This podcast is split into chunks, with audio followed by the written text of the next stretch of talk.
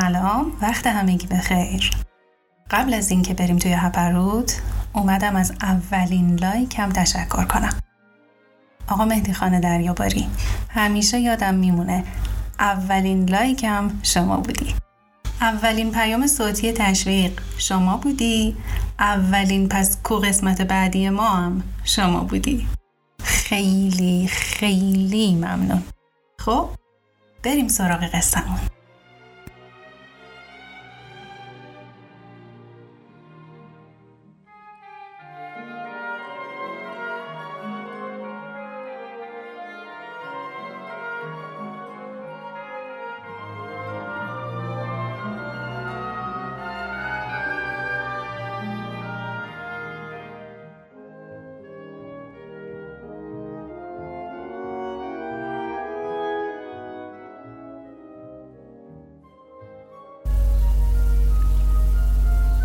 جنایت و مکافات. فصل دوم. راسکولنیکوف عادت به جمعیت نداشت و چنان که گفته شد به خصوص در این اواخر از هر اجتماعی گریزان بود. اما اکنون ناگهان چیزی به سوی مردم میکشانیدش. مثل این بود که تحول تازه‌ای درش رخ می‌داد که در ضمن کشش به سوی مردم را هم در او زیاد می‌کرد. به قدری از دلتنگی شدید متوالی و التهاب غمانگیز یک ماهه خود فرسوده می نمود که برای یک آن هم که شده می‌خواست در دنیای دیگر هر دنیایی که باشد نفسی تازه کند. از این رو با تمام کسافتی که در مشروب فروشی حکم فرما بود با کمال میل همچنان آنجا نشست. صاحب میخانه در اتاق دیگری بود اما غالبا از جای نامعلوم از پله ها پایین و به داخل اتاق اصلی می آمد و پیش از اینکه خودش ظاهر شود چکمه های براغش که برگردان بزرگ و قرمزی داشت ظاهر می شد. وی پالتو بلند و جلیقه ابریشمی سیاه بسیار کثیفی بر تن داشت و کراوات هم نزده بود. صورتش را مانند قفلی آهنین گویی با روغن چرب کرده بودند. پشت پیشخان پسری چهارده ساله ایستاده بود و در کنارش پسر بچه جوانتر بود که اگر مشتریان چیزی می‌خواستند می‌داد. روی پیشخان خیارهای بسیار کوچک، سخاری سیاه و ماهی بریده دیده می‌شد و از همه اینها بوی بسیار نامطبوعی برمیخواست. هوا به قدری گرفته بود که نشستن غیرقابل تحمل می نمود و همه چیز به قدری بوی شراب می‌داد که گویی تنها از همین هوا ممکن بود در پنج دقیقه مست شد گاه حتی میان اشخاص کاملا ناشناس برخوردهایی روی می‌دهد که پیش از آن که کلمه بگویند در همان نظر اول احساس کششی به سوی هم می کنند. و اکنون در راسکولنیکوف هم درست چون این احساسی از دیدن مشتری که دوردست نشسته بود و به کارمندان بازنشسته میمانست ایجاد شد. جوان بعدا بارها این اثر اولیه را به یاد می آورد و آن را به نوعی الهام یا احساس درونی نسبت می‌داد.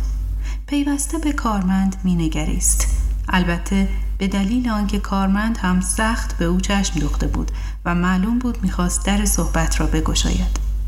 به دیگر کسانی که در مشروب فروشی بودند و حتی به خود صاحب میخانه مرد کارمند نگاهی عادی و حتی ملامتبار میافکند که به بیاعتنایی متکبرانه آمیخته بود چنانکه گویی آنان از طبقه و محیط پایین اجتماعند و او را با ایشان صحبتی نیست سن مرد بیش از پنجاه می نمود. قدی متوسط و جسته نسبتا چاق داشت.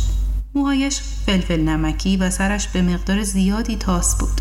چهره ای از مستی دائم آماس کرده و زرد و حتی متمایل به سبز و پلک های متورم داشت که از زیر آن چشمانی کوچک و سرخ و بیحال چون دو شکاف ریز می درخشیدند.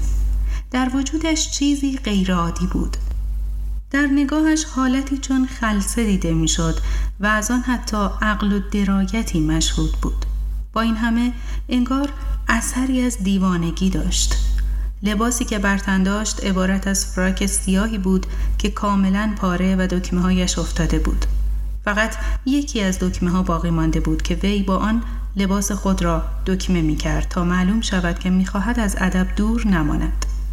پیش سینه آهاری کثیف و چروک شده و لکهدار از زیر جلیقه نخیش بیرون می آمد. صورتش به شیوه کارمندان اداری اصلاح شده بود. اما چون مدتی از اصلاح آن میگذشت موهای سفید و زبری مانند موهای ماهوت پاک کن بر چهرهش سبز شده بود. حتی در حرکات او حالتی واقعا موقر شبیه به حرکات کارمندان اداری بود. ناراحت به نظر می آمد. موهای سرش را به هم می ریخت و گاه سر را با ملال خاطر به روی دو دست می نهاد و آرنج های خود را که از آستین های پارهش بیرون می‌زد به روی میز چسبناک آلوده به مشروب تکیه می‌داد. سرانجام مستقیما به راسکولنیکوف نظر افکند و با صدایی بلند و محکم گفت آقای عزیز آیا می توانم شما را با صحبت معدبانه خود مخاطب سازم؟ هرچند سر و وضع ای ندارید اما تجربه هم به من می‌گوید که شما آدم تربیت شده ای هستید و عادت به مشروب هم ندارید من همیشه به تربیتی که آمیخته با احساسات صمیمی باشد احترام می‌گذارم. به علاوه خودم هم کارمند دولت بودم. شهرتم مارمالادوف شغلم. اجازه دهید بپرسم که آیا شما هم در خدمت دولت بوده اید؟ جوان که هم از چنین لحن پرپیچ و تاب و هم از سوالی به این سراحت و بی تکلف در شگفت شده بود جواب داد نه تحصیل می‌کنم. و با وجود میلی که چندی پیش به مصاحبت با مردم داشت اکنون با اولین جمله‌ای که واقعا به او خطاب شده بود ناگهان همان حس نامطبوع و عصبانیت و تنفری را کرد که معمولا نسبت به هر شخص ناشناسی که با او تماس می گرفت یا در صدد تماس گرفتن بود در خود احساس می کرد. کارمند با صدای بلند گفت پس دانشجو یا از دانشجویان سابق هستید من همینطور فکر می کردم تجربه. تجربه آقا جان تجربه پی در پی. و به علامت تحسین انگشتش را به پیشانی نهاد. دانشجو بودید یا در رشته علمی مطالعه می کردید؟ اجازه بدهید و از جای خود برخواست تلو خورد. ظرف مزه و گیلاس خود را برداشت و با کمی فاصله در کنار جوان نشست. مست بود اما پر آب و تاب و هوشمندانه صحبت می کرد. فقط گاهی در بعضی موارد رشته سخن را از دست می‌داد و پرچانگی می‌کرد. با ولعی خاص به راسکولنیکوف روی آورد چنان که گویی او هم یک ماه تمام با کسی صحبت نکرده بود و با لحنی نسبتا پرتمطراق گفت آقای عزیز نداشتن گناه نیست و این حقیقتی است مسلم. همچنین می‌دانم که مستی هم کار خوبی نیست. بله خوب هم می‌دانم. اما بیچارگی آقا جان بیچارگی عیب است. با نداشتن پول شما هنوز می توانید شرافت و احساسات باطنی خیش را حفظ کنید و حالا که در بیچارگی هرگز هیچ کس نمی تواند چنین کند. بیچاره را حتی با چوب بیرون نمی کنند با جارو از اجتماع انسان ها می روبند تا توهین بیشتری به او کرده باشند و حق هم دارند. چون در بیچارگی تنها خود من نیستم که حاضرم به خیشتن توهین کنم.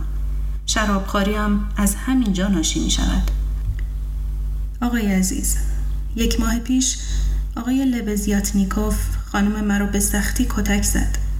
اما آخر خانم با من فرق دارد. ملتفت می شوید؟ اجازه بدهید سوال دیگری هم لاقل به عنوان کنجکاوی از شما بکنم. آیا هرگز در بلمی که مخصوص حمل کاه باشد به روی رودخانه نوا شب را به روز آورده اید؟ راسکولنیکوف پاسخ داد نه. چون این پیش آمدی برایم نکرده است اما مقصود چیست؟ خب. و اما من از آنجا میآیم و پنجمین شب هم هست که در این اسنا کارمند گیلاس را پر کرد و سر کشید و به فکر فرو رفت. واقعا هم پره های کاه به روی لباس و موهای وی به چشم می‌خورد. احتمال قوی می‌رفت که پنج روز تمام لباسهایش را در نیاورده و دست و رویش را نشسته باشد. دستهایش به خصوص کثیف و چرب و قرمز بود و ناخونهایی سیاه داشت. به نظر می رسید که سخنان او توجه همه را هرچند به کندی جلب کرده بود. پسرانی که پشت پیشخان ایستاده بودند هر هر خندیدند. صاحب خانه گویا عمدن از اتاق فوقانی پایین آمد تا به حرفهای آدم بامزه گوش بدهد و در حالی که با تنبلی اما با غروری خاص خمیازه می‌کشید در کناری جای گرفت. از قرار معلوم مارمالادوف را در اینجا مدت ها بود که می شناختند. شاید هم علاقه و استعداد به این نوع سخنگویی را وی در نتیجه عادت به صحبت پیاپی با ناشناسان در قهوه خانه ها به دست آورده بود. این عادت به نتاقی نزد بعضی از شرابخاران و به خصوص نزد کسانی که در منزل زیاد رو نمی بینند یا مورد تحکم قرار می گیرند تبدیل به احتیاج می شود. به همین جهت هم در اجتماع شرابخاران اینان گویی همیشه میکوشند تا برای خود احقاق حقی یا چنان که ممکن باشد کسب احترامی کنند صاحب خانه با صدای بلند گفت مسخره پس چرا کار نمی کنی؟ اگر کارمندی چرا خدمت نمی کنی؟ مارمالادوف این سوال را دستاویز قرار داد و در حالی که فقط راسکولنیکوف را مخاطب قرار داد مثل اینکه جوان از او سوال کرده باشد گفت چرا خدمت نمی کنم آقای عزیز؟ چرا خدمت نمی کنم مگر دلم نمی سوزد از اینکه بیهوده خود را این همه کوچک و خار می کنم مگر هنگامی که آقای لبزیاتنیکوف ماه پیش شخصا همسر مرا کتک زد و من هم مست افتاده بودم رنج نمی بردم اجازه دهید آقای جوان. آیا برای شما پیش آمده است که که بی هیچ امیدی پولی به قرض بخواهید؟ پیش آمده اما مقصودتان از بدون امید چیست؟ یعنی به کلی ناامید. با علم قبلی به این که از این کار نتیجه ای نمی‌گیرید. مثلا شما قبلا و به خوبی می‌دانید که این شخص این مرد بی نهایت خوشنیت و مفید به هیچ وجه پولی به شما نخواهد داد. زیرا می‌خواهم بپرسم آخر برای چه بدهد؟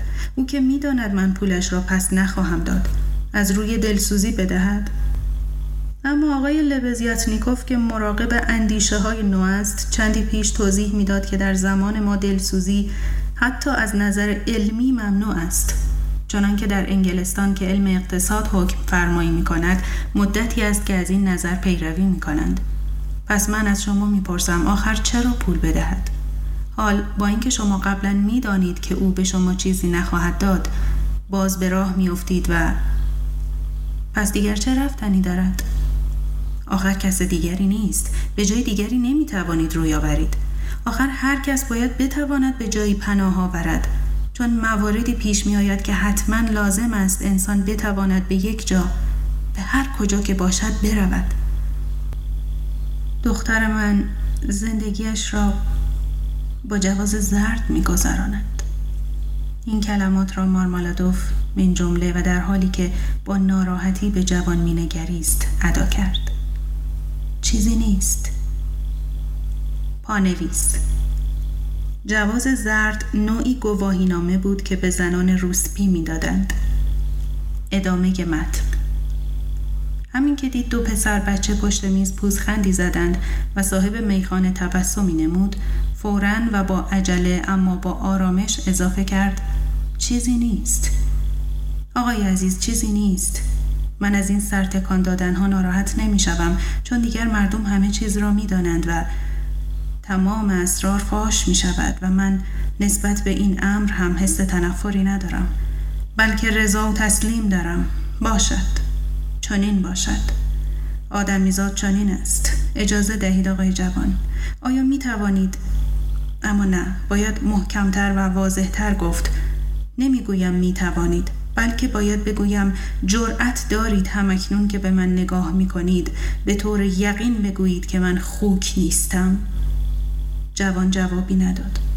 ناطق پس از اینکه با کمال وقار منتظر شد تا صدای هرهر در اتاق خاموش شود ادامه داد. خب خب گیرم من خوکم اما او خانوم است. من صورت حیوانی دارم اما کاترینا ایوانوونا همسر من شخصی از تربیت شده و دختر سرهنگی است. گیرم که من پست باشم اما او هم روحی بلند دارد و هم پر از احساساتی است که در اثر تربیت نجابت یافته است و با این همه کاش او دلش به حال من میسوخت. آقای عزیز آقا جان آخر واجب است که هر انسانی لاقل کسی را داشته باشد که برای او دلسوزی کند. کاترینا ایوانوونا گرچه خانم نیکوکاری است اما بی انصاف است. هرچند که من خودم هم می‌فهمم که اگر موهای مرا می‌کشد فقط از روی دلسوزی است. و چون باز صدای خنده ای شنید با وقار و سنگینی محکمی تکرار کرد بله آقای عزیز بدون خجالت از آن می کنم که موهای مرا می کشد و می کند اما خداوندا چه می شد اگر حتی یک بار؟ ولی نه همه اینها بیهوده است و گفتن ندارد.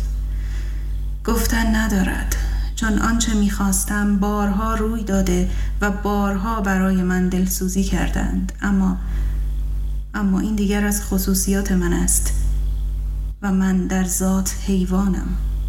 صاحب میخانه در حال خمیازه گفت البته. مارمالادوف مشت را محکم به روی میز زد و گفت این از خصوصیات من است. می‌دانید؟ آیا می‌دانید آقای من که من حتی جوراب های او را فروختم و با پولش شراب خوردم؟ اشتباه نکنید. کفش هایش را نفروختم. چون اگر کفش هایش را می فروختم چندان عجیب نمی بود من جوراب جوراب های او را صرف نوشیدن کردم. روسری او را هم که از کرک نرم بوز بود و سابقا به او هدیه داده بودند و مال خود او بود نه مال من. آن را هم صرف نوشیدن کردم. و حالان که ما در گوشه سردی زندگی می کنیم و او در این زمستان سرما خورده و چندی است که خون صرفه می کند به علاوه سه بچه کوچک داریم و کاترینا ایوانونا از صبح تا شام در کار است. می شوید و می ساید و بچه ها را تمیز می کند چون او از طفولیت به پاکیزگی خو گرفته است. اما با سینه ضعیف و مستعد به سل و من این را خوب احساس می کنم مگر من حس ندارم؟ هرچه بیشتر می نوشم بیشتر احساس می کنم به همین جهت هم می نوشم زیرا در این نوشیدن درد و عذاب می جویم می نوشم چون می خواهم عذاب بکشم. با این سخنان سر خود را از روی نومیدی به روی میز خم کرد. سپس دوباره سرش را بلند کرد و ادامه داد. آقای جوان در چهره شما نوعی غم و رنج می بینم همین که وارد شدید آن را دریافتم و به همین جهت فورا شما را مخاطب ساختم. منظورم از شرح زندگی خود برای شما رسوا ساختن خیش در برابر این بیکاران نیست. اینان همینطور بدون سخنان من هم از آن آگاهند. من در پی شخصی حساس و تحصیل کرده هستم. بدانید که همسر من در یکی از مدارس ایالتی مهم نجوا تربیت شده و در جشن فارغ و تحصیلی خود رقصی با شال در مقابل استاندار و دیگران کرده و به این مناسبت مدال طلا و تقدیرنامه دریافت داشته است. مدال. خب مدال را که فروختیم. مدتی است. اما تقدیرنامه هنوز در صندوق او محفوظ است و همین تازگی ها آن را به صاحب خانه نشان می‌داد. با اینکه بین او و صاحب خانه همیشه کشمکش شدیدی است. اما آخر می‌خواست پیش کسی به خود ببالد و از روزهای خوش گذشته صحبت کند. من این کار را عیب نمی‌دانم نه. هیچ عیب نمی‌دانم چون این تنها چیزی است از خاطرات پیش که برایش باقی مانده و بقیه همه برباد رفته است. بله. بله خانومی است با حرارت متکبر و سرسخت. کف اتاق را خودش می‌شوید و با نان سیاه می سازد اما نسبت به خود اجازه بی احترامی نمی دهد و به همین جهت هم خشونت آقای لبزیاتنیکوف را نخواست به او ببخشد. و چون آقای لبزیاتنیکوف او را به خاطر خشونتش زد وی بیشتر از قصه تا از درد ضربات بستری شد. بیوه بود که من گرفتمش و سه بچه داشت. یکی از دیگری کوچکتر. با شوهر اول خود که افسر پیاده بود از روی عشق عروسی کرده و از خانه پدر گریخته بود شوهرش را بی نهایت دوست می داشت اما او به ورق بازی پرداخت و کارش به محاکمه کشید و مرد آخر کار خیلی زنش را می‌زد با اینکه کاترینا ایوانوونا هم کوتاه نمی آمد. من این را به طور یقین و از روی اسناد می دانم.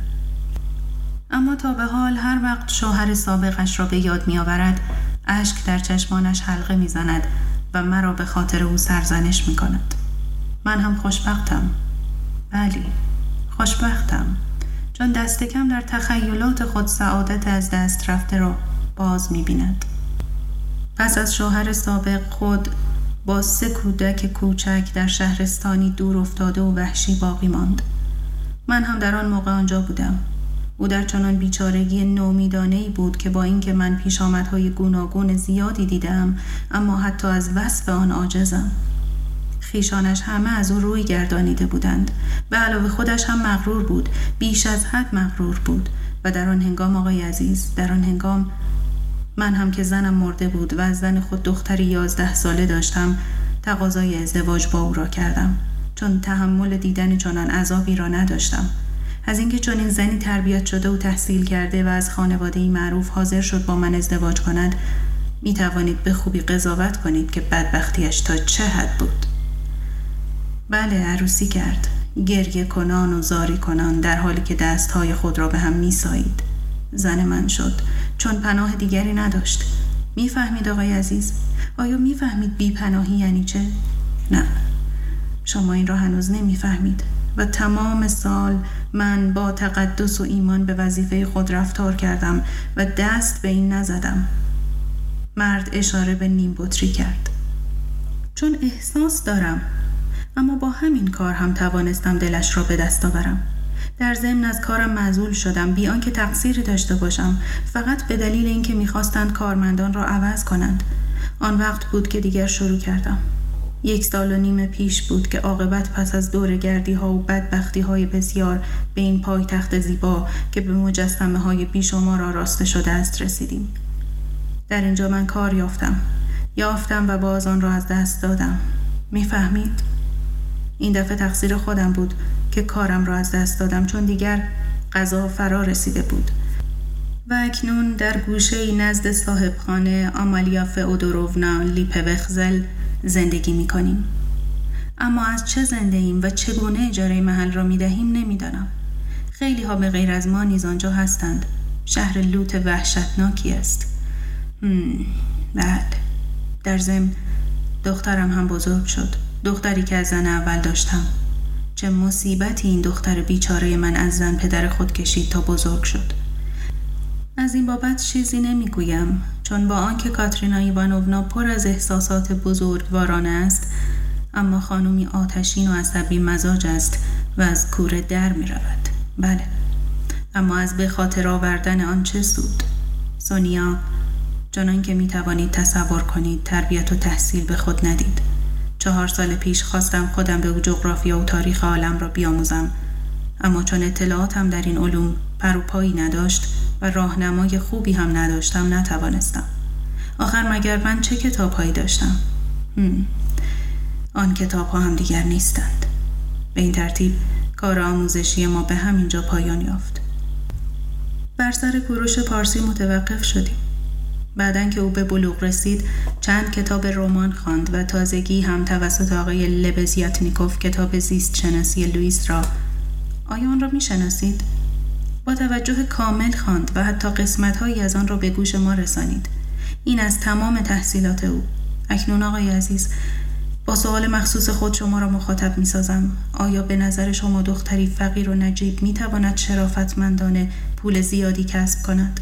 هر قدر هم جان بکند باز اگر نجیب باشد و استعدادهای مخصوصی نداشته باشد در روز حتی پانزده کوپیک هم در نخواهد آورد همین گوش پشت ایوان ایوانوویچ که نمی‌دانم اسمش را شنیده اید یا نه نه تنها پول دوخت نیم دو جین پیراهنهای هلندیش را به بهانه اینکه یقه پیراهنها کج است و به اندازه دوخته نشده تا به حال نداده است بلکه با توهین و در حالی که پاهایش را به زمین میکوفت و دشنام می‌داد سونیا را راند. بچه ها هم گرسنه بودند و کاترینا ایوانوونا هم دستهای خود را از قصه به هم میمالید و در اتاق راه می‌رفت. و به روی گونه هایش لکه های سرخ که همیشه با این مرض همراه است نمایان می‌شد. مثل این بود که می‌خواست بگوید تو بیکاره نزد ما زندگی می‌کنی می‌خوری مینوشی و از گرما استفاده می‌بری. اما چه خورد و خوراکی. وقتی حتی بچه ها در سه روز تکه نانی نمی‌بینند. من آن وقت خوابیده بودم. چه بگویم؟ مست خوابیده بودم و شنیدم که سونیای من او خیلی مظلوم است. و صدایش هم محجوب و آرام است موهایش بور چهرش همیشه رنگ پریده و لاغر است می‌گوید خب کاترینا ایوانونا آیا من واقعا باید به آن کار تن بدهم این را بگویم که داریا فرانسوونا که زن بدخواهی بود و پلیس هم او را خوب می شناخت سه بار توسط صاحب خانه سراغ ما را گرفته بود کاترینا ایوانوونا با تمسخر گفت پس چه؟ از حفظ این گنجینه چه سود؟ اما آقای عزیز او را محکوم نکنید. نه محکوم نکنید. این حرفها در حال سلامت گفته نشده بود بلکه در پریشانی در بیماری. هنگامی که گریه کودکانی که غذا نخورده بودند به گوش می رسید تازه با نیشخند گفته شده بود نه به معنی واقعی کلمات. چون آخر خلق کاترینا ایوانوونا چنین است و همین که بچه ها گریه کنند حتی اگر به دلیل گرسنگی باشد فورا آنها را می‌زند. آن وقت در حدود ساعت شش دیدم سونیای عزیز من برخواست روسریش را برداشت و نیمتنش را برتن کرد و از منزل خارج شد و ساعت نه به خانه باز آمد و یک راست نزد کاترینا ایوانوونا رفت و بی صدا سی روبل در مقابل او نهاد. حتی یک کلمه هم نگفت. کاش لاقل نگاهی می کرد نه فقط پتوی پشمی نازک سبز ما را برداشت. این پتویی است که همه از آن استفاده می کنیم سر صورت خود را با آن پوشاند و به روی تخت خواب دراز کشید و رو را به دیوار کرد. فقط شانه های کوچک و تنش مرتب تکان می‌خورد. من مثل سابق به همان وضع دراز کشیده بودم. آن وقت دیدم آقای جوان دیدم بله دیدم که کاترینا ایوانوونا هم بدون اینکه کلمه ای بگوید نزدیک بستر سونیا جان رفت و تمام شب را در مقابل پاهای او زانو زد. آن را میبوسید و نمی‌خواست برخیزد. بعد هم هر دو با هم به خواب رفتند. در آغوش هم هر دو با هم. بله و من مست افتاده بودم. مارمالادوف ساکت شد. مثل این بود که صدایش برید. بعد ناگهان و با شتاب کمی مشروب در جام ریخت و خورد. ناله کرد و پس از کمی سکوت ادامه داد. از آن زمان آقای من از آن زمان به موجب اتفاقی سوء و به دلیل خبرچینی اشخاص بدخواه داریا فرانسوونا در این کار دست داشت چون به دلیل احترام کمی که به او می‌کردند کینه ای در دل داشت. از آن زمان دخترم سوفیا سمیانوونا مجبور به دریافت کارت زرد شد و به این جهت دیگر نمی توانست با ما بماند. به علاوه صاحب خانه آمالیا فئودوروونا هم با ماندن او موافقت نمی کرد هرچند که سابقا خودش به دریا فرانسوونا کمک کرده بود. آقای لبزیاتنیکوف اتفاقا ماجرای بین او و کاترینا ایوانوونا بر سر سونیا روی داد. ابتدا خودش از سونیا درخواست هایی داشت و بعد ناگهان غرورش بالا گرفت که عجب! من که شخصی چنین با تربیت و با معلومات هستم با چنین زنی در یک منزل زندگی کنم؟ و کاترینا ایوانوونا این توهین را به او نبخشید. طرفداری کرد و آنچه می‌دانید شد. اکنون سونیا جان بیشتر در تاریکی به ما سر می‌زند و به کاترینا ایوانوونا کمک می کند پولی را که با خون دل تهیه می کند به ما می رساند. و اما منزلش نزد کاپرناموف قیات است. آپارتمانی از او اجاره کرده است. کاپرناموف لکنت زبان دارد و تمام خانواده بیشمارش هم لکنت زبان دارند. زنش هم لکنت دارد. همهشان در یک اتاق منزل دارند. سانیا هم اتاقی جداگانه و پستویی دارد. بله مردمی بیچارند. و با لکنت زبان. بله. بامداد روز بعد برخواستم لباسهای پاره خود را پوشیدم دستها را به سوی آسمان دراز کردم و نزد جناب اشرف ایوان آفاناسیویچ رفتم آیا شما جناب اشرف ایوان آفاناسیویچ را می‌شناسید؟ نه؟ پس آدم خدایی را نمی‌شناسید او مومی است در مقابل صورت الهی چون مومی آب می شود پس از اینکه همه چیز را شنیدند حتی اشک در چشمانشان حلقه زد و فرمودند خب مارمالادوف. یک بار مرا در انتظاری که داشتم فریب دادی. یک بار دیگر هم تو را به مسئولیت خودم میپذیرم. عینا همینطور گفتند. این را به یاد داشته باش. برو. من خاک پای او را در عالم خیال بوسیدم چون در واقع اجازه چون این کاری را نمی‌داد. آخر مرد بلند پایه‌ای بود که افکار سیاسی و تربیتی نو داشت. به منزل برگشتم و همین که اعلام کردم که دوباره به خدمت گمارده شده و حقوق بگیر گشتم خدا می‌داند چه ها کردند. مارمالادوف باز با ناراحتی شدید صحبتش را قطع کرد. در این موقع دسته ای از شرابخاران که همه آنها کاملا مست بودند از کوچه وارد می فروشی شدند و در آستانه در صدای ساز و آواز نارسای بچه هفت ساله که ترانه کلبه کوچک را می‌خواند بلند شد. میخانه شلوغ شد. صاحب مشروب فروشی و خدمتکاران به تازه واردان پرداختند. مارمالادوف هم بدون توجه به تازه واردان به داستان خود ادامه داد. به نظر می آمد که دیگر سخت از حال رفته است اما هرچه مستر می شد پرحرفیش بیشتر گل می کرد. خاطره کار موفقیت آمیز چندی پیش مثل این بود که او را سر حال آورده بود به طوری که درخشندگی خاصی در چهرهش نمایان شد. راسکولنیکوف با توجه گوش می‌داد. این واقعه آقای من پنج هفته پیش بود. بله همین که کاترینا ایوانوونا و سونیا جان هر دویشان این مطلب را دانستند خداوندا گویی به سرزمین الهی منتقل شدم. سابقا مثل حیوان میافتادم و فقط و فقط فحش در کار بود.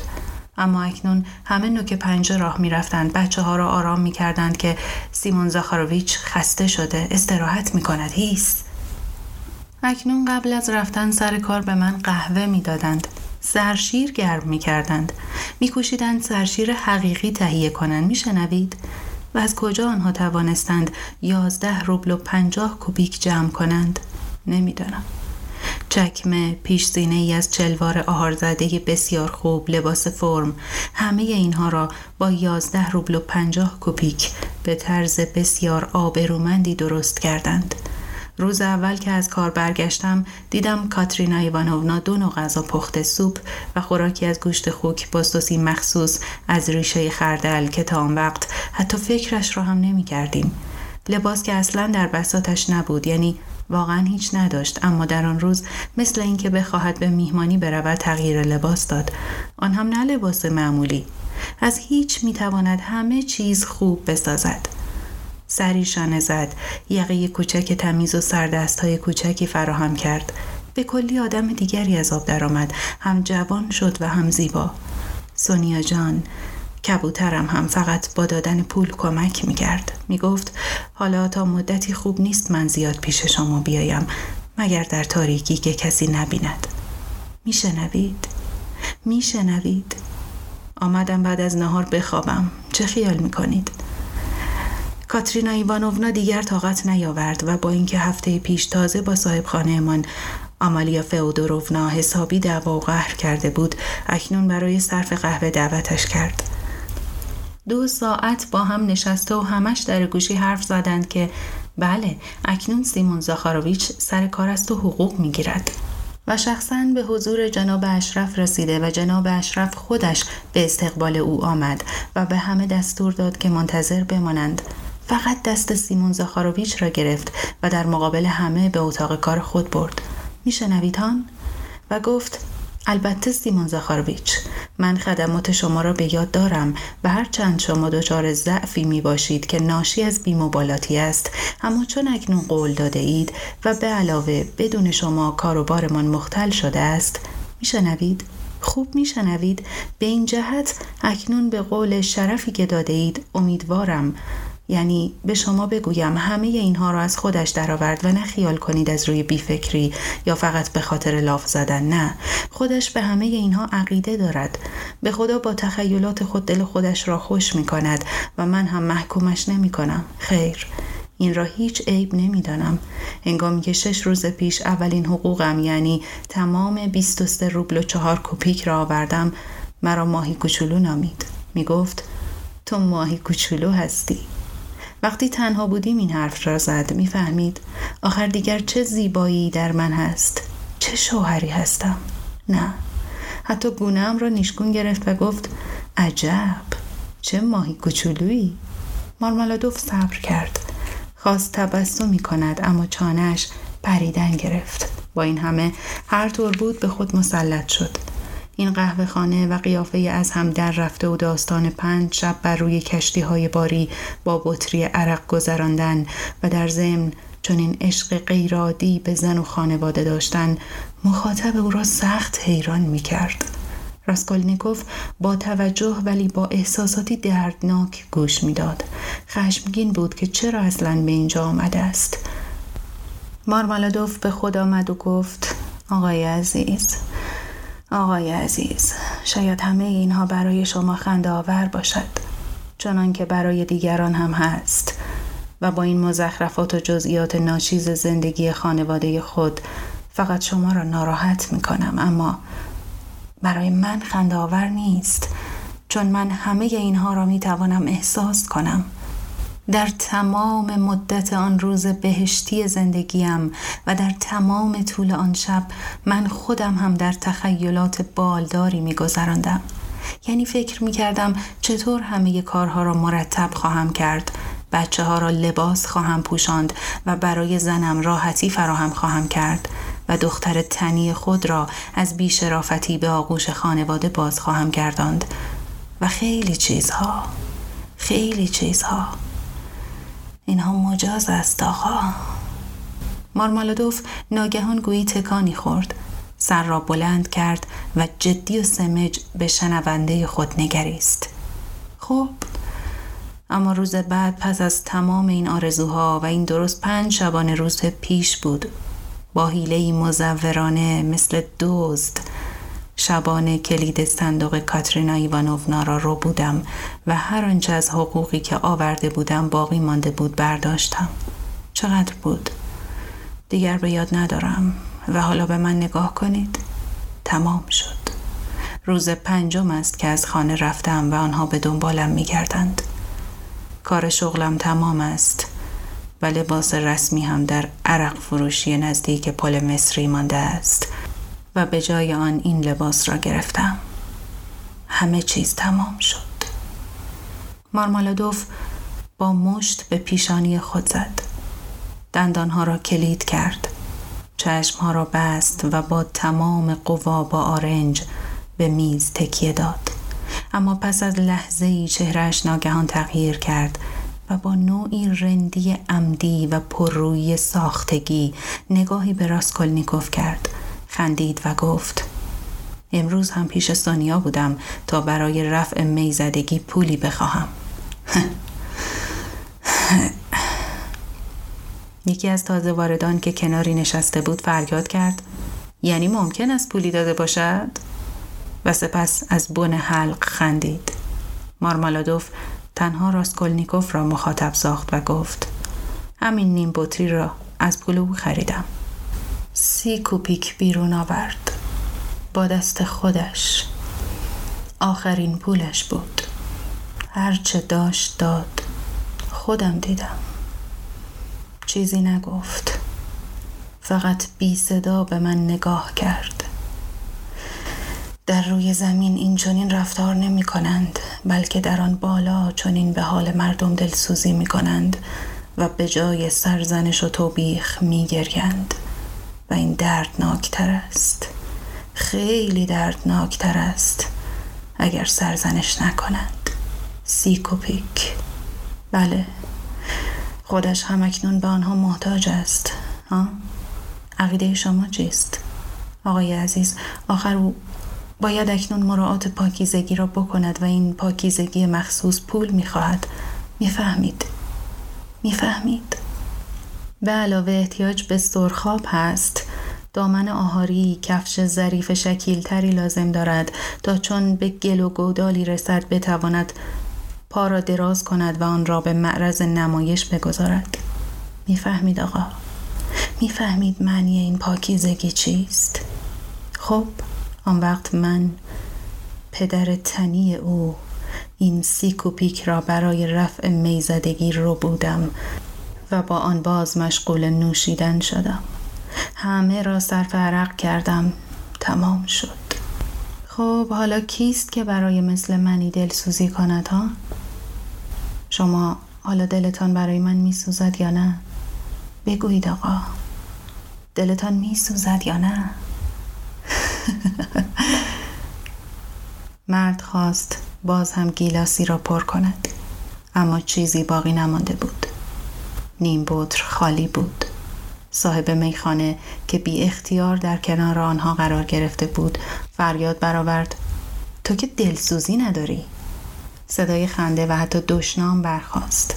این خنده و دشنام از شنوندگان بود و از آنهایی که اصلا گوش نمی‌دادند بلکه فقط به هیکل کارمند بازنشسته نگاه می کردند. مارمالادوف ناگهان در حالی که دستها را به جلو دراز کرد با لحنی الهام آمیز مثل اینکه فقط منتظر این کلمات بود نرزد دلسوزی چرا دلتان برایم بسوزد؟ تو می‌گویی چرا دلسوزی کنند؟ بله دلیلی ندارد که برایم دلسوزی کنند. مرا باید به صلیب بکشند به صلیب. نه اینکه برایم دلسوزی کنند. پس به صلیب بکش ای قاضی به صلیب بکش و پس از آن دلسوزی کن. آن وقت من خود برای مصلوب شدن به پیشت میآیم. چون که من تشنه خوشی نیستم بلکه غم و اشک می جویم تو خیال می کنی ای فروشنده که این نیم بطر تو موجب لذت من شد. غم و رنج در ته آن می جستم غم و اشک و چشیدم. آن را به دست آوردم. اما آن کسی دلش به حال من خواهد سوخت که برای همه دلش بسوزد. آن کسی که همه کس و همه چیز را فهمید. او یکی است و او هم داور است. در روز موعود می آید و می پرسد کجاست آن دختری که برای زن پدر ظالم و مسلول و به خاطر اطفال غریب و سال خیشتن را فروخته است؟ کجاست آن دختری که برای پدر جسمانی خود که مست و بیکار است بدون ترس از وحشیگری های او دلسوزی نمود؟ و باز خواهد گفت بیا یک بار تو را بخشودم یک بار بخشودمت اکنون هم گناهان بیشمار تو بخشیده می شود چون با محبت هستی. و سنیای مرا خواهد بخشید خواهد بخشید می‌دانم که خواهد بخشید. من این را وقتی نزدش بودم در قلبم احساس کردم و همه را داوری خواهد کرد و خواهد بخشید. هم نیکان را و ظالمان را و هم عاقلان و افتادگان را. و چون کار همه را تمام کرد آن وقت به ما هم خواهد فرمود شما هم بیرون آیید. بیرون آیید ای مستان بیرون آیید ضعیفان بیرون آیید ای گناهکاران. و ما همه بیرون می آییم و می ایستیم و او خواهد گفت شما خوکانید صورت حیوان را دارید با این حال شما هم بیایید. آن وقت فرزانگان به صدا در میآیند و خردمندان هم به صدا میآیند که خداوندا برای چه اینها را میپذیری؟ و او خواهد گفت اینها را میپذیرم ای فرزانگان. اینها را میپذیرم ای خردمندان. چون هیچ کدام از آنها هرگز خود را شایسته این لطف نمیپنداشتند. آنگاه دستهای خود را به سوی ما دراز خواهد کرد و ما به آن بوسه خواهیم زد و گریه خواهیم کرد و خواهیم فهمید. آن وقت همه چیز را خواهیم فهمید و همه خواهند فهمید. حتی کاترینا ایوانونا او هم خواهد فهمید. خداوندا سلطنتت زودتر فرا رسد. مارمالادوف بیان که به کسی بنگرد بی توش و توان به روی نیمکت فرو افتاد. گویی اطرافیان را فراموش کرده به فکر عمیقی فرو رفته بود. کلماتش اثر مخصوصی کرد. لحظه ای سکوت حکم فرما شد. اما به زودی صدای خنده های سابق و دشنام ها به گوش رسید. داوری کرد. خوب به هم بافت. کارمند. و غیره و غیره. مارمالدوف ناگهان سر را بلند کرد و خطاب به راسکولنیکوف گفت برویم آقا. مرا برسانید. منزل کوزل توی حیات است. دیگر باید پیش کاترینا ایوانوفنا برگردم مدتی بود که راسکولنیکوف خیال خارج شدن را داشت. اتفاقا خودش هم به فکر کمک به این مرد افتاده بود. چون به راه افتادن معلوم شد پاهای مارمالادوف به مراتب ناتوانتر از نیروی بیانش است. به این جهت به سختی به جوان تکیه کرد. تمام راه دویست سیصد قدم بیشتر نبود.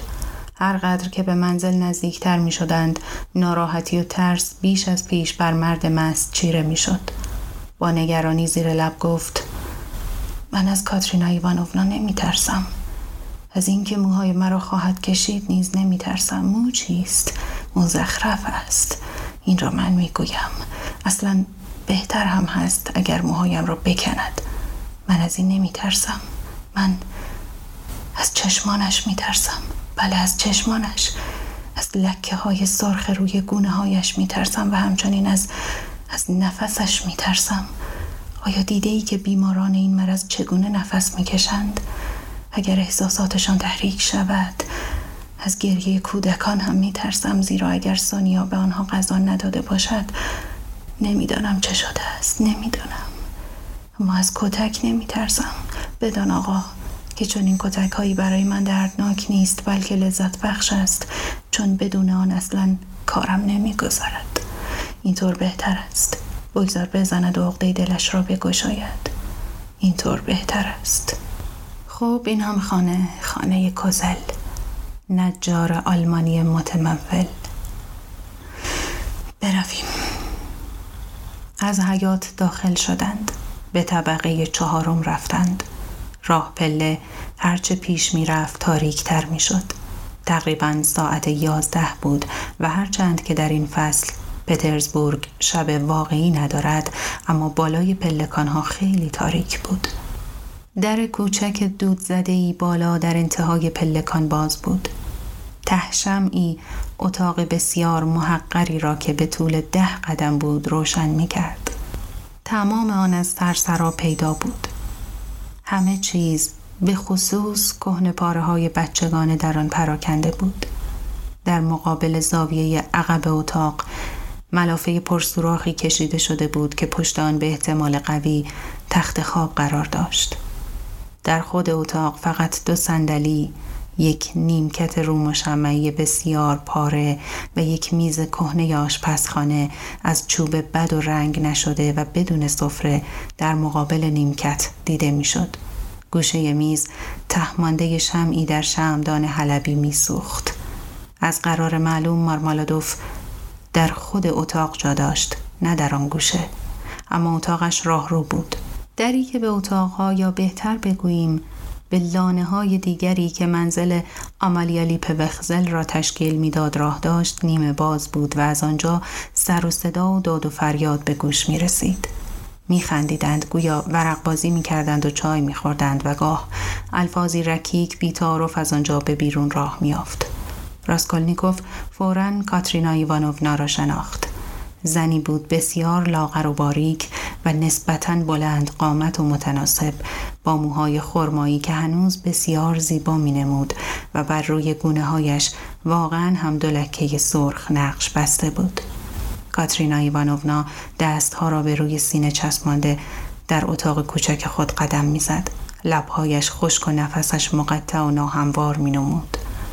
چشمانش چنان که گویی در تب باشد می درخشید اما نگاهش خشن و بی حرکت بود و چهره نگران مسلول او در پرتو نور لرزان آخرین روشنایی شمع به آخر رسیده حالت چهره بیماران را داشت.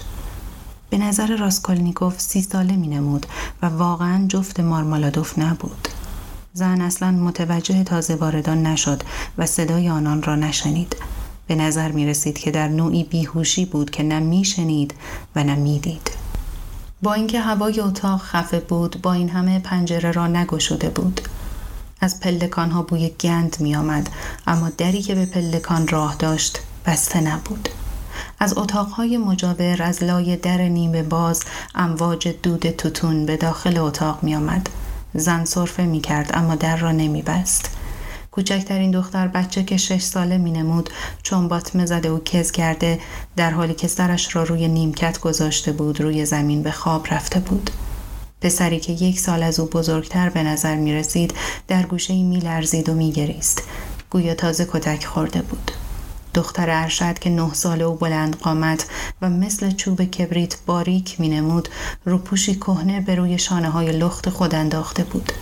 این روپوش را لابد دو سال پیش برایش دوخته بودند چون اکنون به سر زانوهایش هم نمی رسید.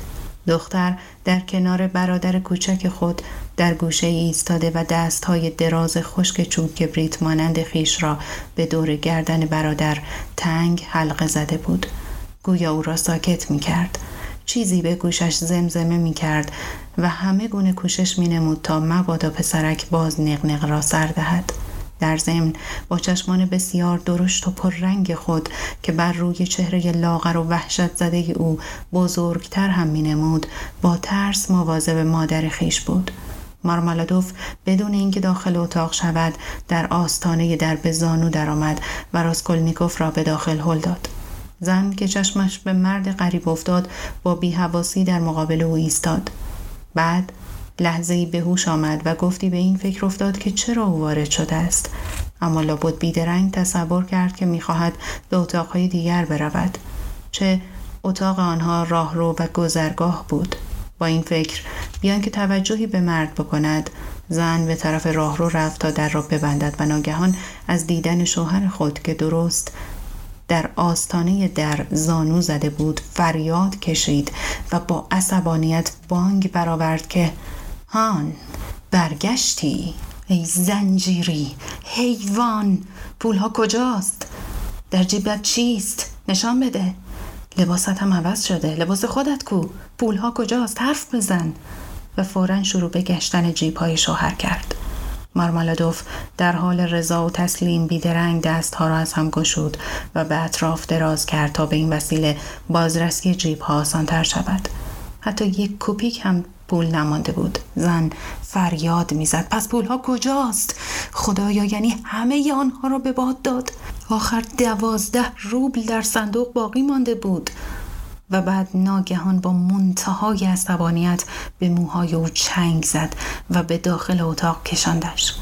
مارمالادوف برای اینکه زحمت زن را کم کند مطیعانه با سر زانو به دنبال وی خزید و در حالی که موهایش کشیده می‌شد یکی دو بار پیشانیش به زمین خورد.